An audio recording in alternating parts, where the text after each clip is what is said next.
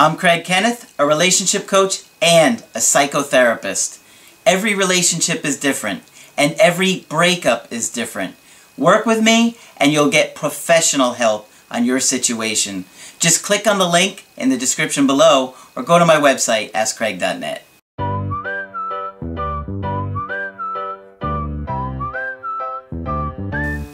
Hi there, I'm Coach Craig Kenneth, and in this video I'm going to be talking to you about it could have been great.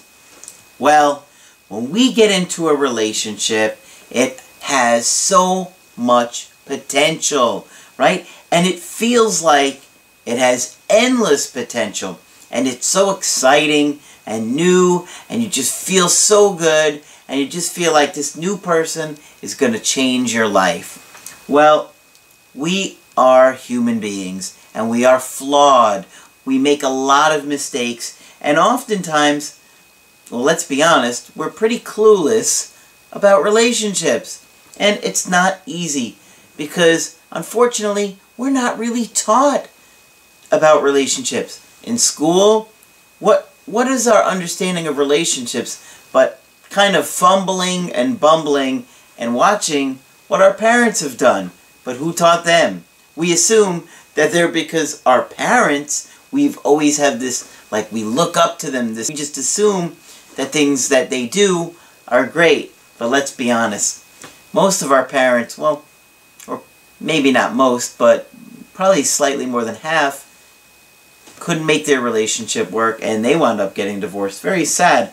And one of the things that I always try and do with you guys is help you have healthier relationships. Because the bottom line is, a lot of you guys are only trying to get your ex back. And I understand that, but there are also many of you guys that really want to understand this and make life-lasting changes. And that is what I want to do for you guys is, yes, I want to help you get your ex back, of course. And I know most of you guys are watching this in a hard time where you just feel like there's no chance of reattracting them.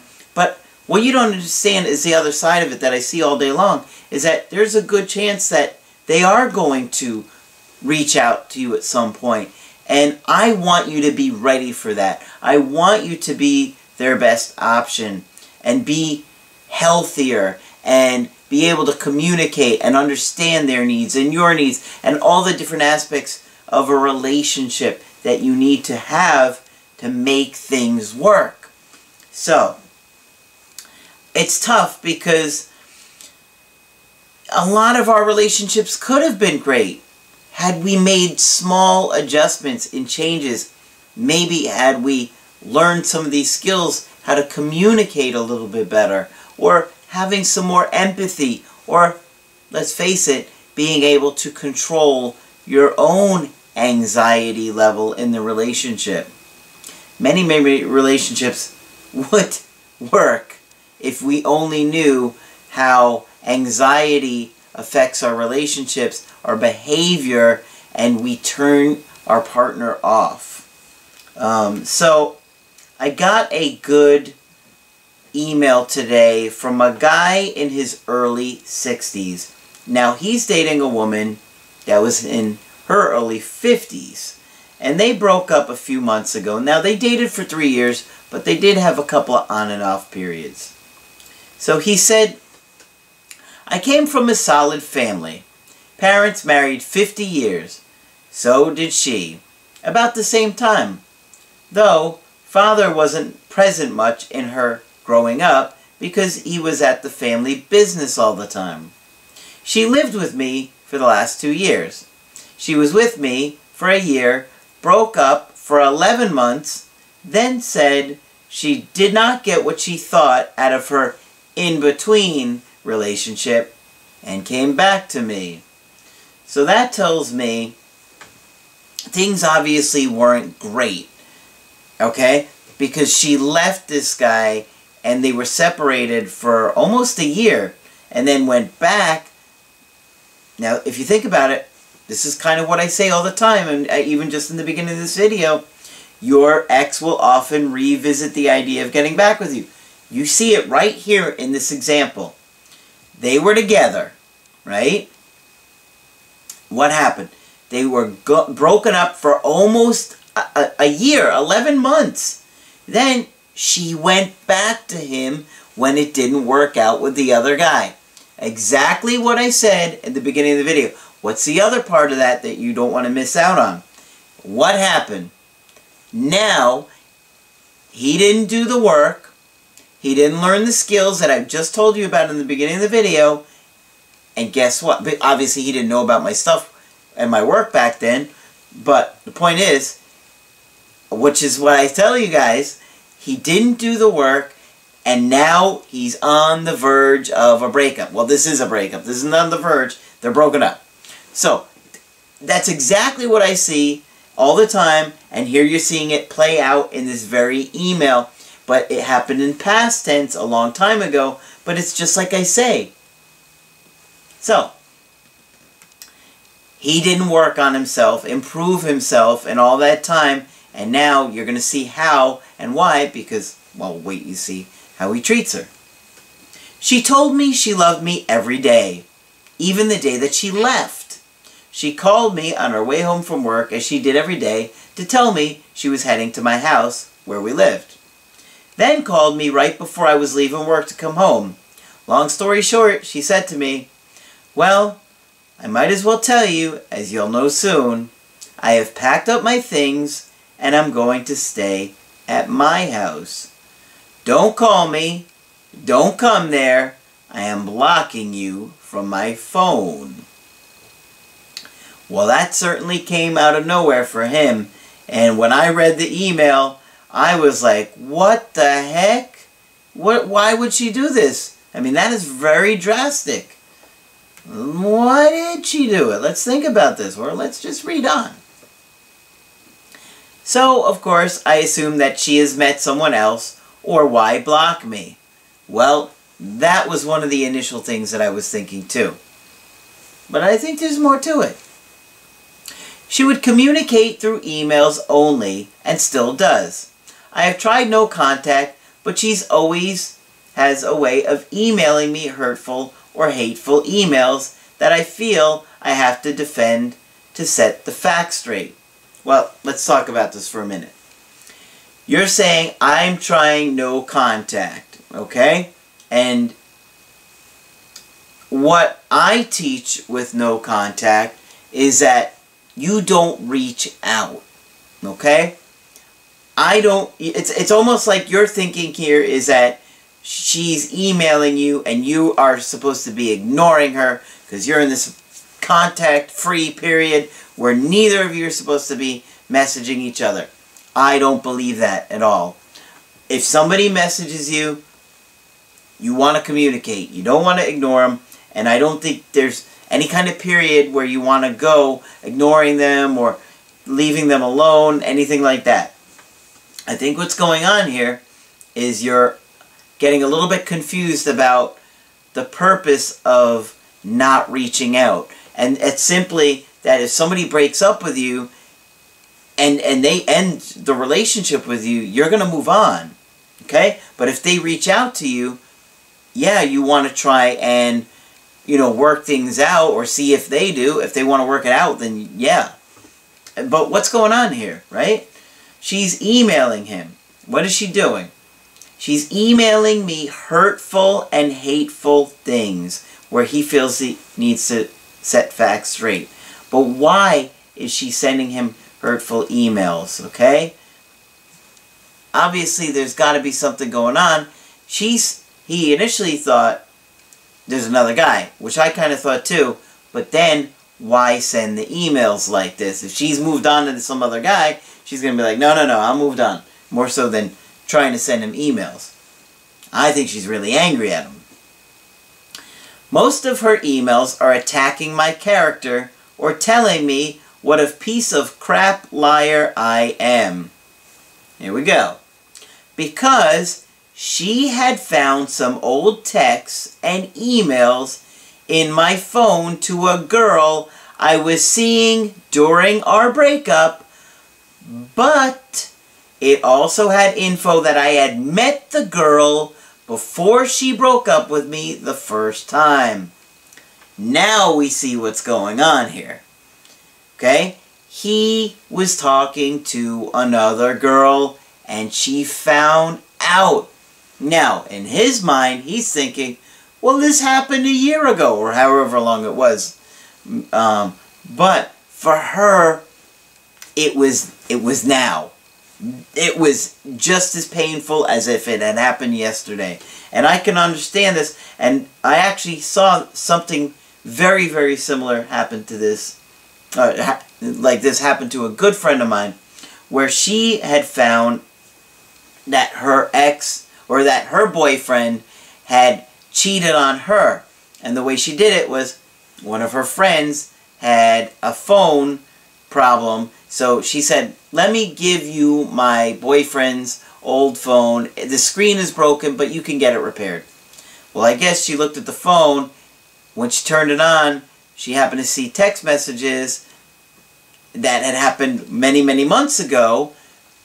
But she was furious, and rightfully so. Because, I mean, she found out that this guy had cheated on her, and she saw these graphic text messages. So that's just like this situation. And she was so, so hurt and angry. They broke up, and they wound up, they wound up working it out, but it took a lot of hard work. But I could tell you from seeing a friend go through a very similar experience, she was just so hurt and angry and betrayed. And even though it had happened probably eight or nine months beforehand, it felt like he had done it the day before. Okay? Because in her mind, in her world, it had just happened. So, he says, She is very smart to get into my phone when I was sleeping. Why did I keep that stuff in my phone? Well, just dumb. Well, it's almost like you wanted to get caught, right? Why would you leave that in your phone? I believe she keeps a connection to me because she will go 10 days and then contact me with something I have to defend, not anything indicating she wants me back in. I figured this is a lifeline. She's keeping open to me and not wanting to regret her decision to leave. Today, she emailed me. She said, This could have been a great thing if you weren't a fool. My reply was, You already won. Put your axe down. My question is, should I play harder and tell her to move on even though she was the one who broke up? His question, the way he worded it, was very confusing to me. Um, but I'm thinking that he just means, should I try harder for her or tell her to move on even though she was the one that broke up with me? Uh, well, I think what's going on here is we have somebody that is very hurt and very angry. And I don't think you're doing a nice job of validating her feelings. And I think that's a big part of the problem here. Because she's coming at you because she still cares about you, but she's angry. And you're saying, you already won, put your axe down. Well, what I would do, and this is a really, really, really important skill, and I know I need to talk about it in more videos because it's absolutely powerful, powerful to com communicate with your partner with the mirroring, validating, and empathizing. And I talk about it in my video, The Reason Couples Argue. But when somebody, if somebody said this to me, like, this could have been great uh, if you weren't a fool, I would have mirrored it and I would have said, I know you're really angry at me, then I would have validated it. And you have every right to be angry at me because I betrayed your trust. Then you empathize with her. And you know what? If you had done something like this to me, I would be so hurt and angry and I don't know if I could forgive you either. Mirroring, validating, and empathizing is one of the most critical skills that you can do and you guys better absolutely learn it if you want to be your partner or ex's best option. Um, I know I need to do more videos where I'm really explaining it and coming up with some examples, but uh, go back and watch that uh, video that I was just mentioning, The Reason Couples Argue, and I give a couple examples in that one, but you've got to understand this woman is really hurt by what you've done. And now she doesn't trust you and she's angry and part of her is testing you, I think, to see do you still care about her? And I don't think you're showing that you do. And so I would do in this situation is I would wait for her to reach out like she's doing and I would you know, do something like the mirroring, validating, and empathizing, and I would take responsibility and say, you know what, I, I caused this. This was my fault. I betrayed you. You just found out about it, and you have every right to be angry. And and you know, really empathize with what she's going through, and say, you know, I don't deserve another chance at this. But if you do want to give me one, then you know, let's talk about it and you know, take things from there.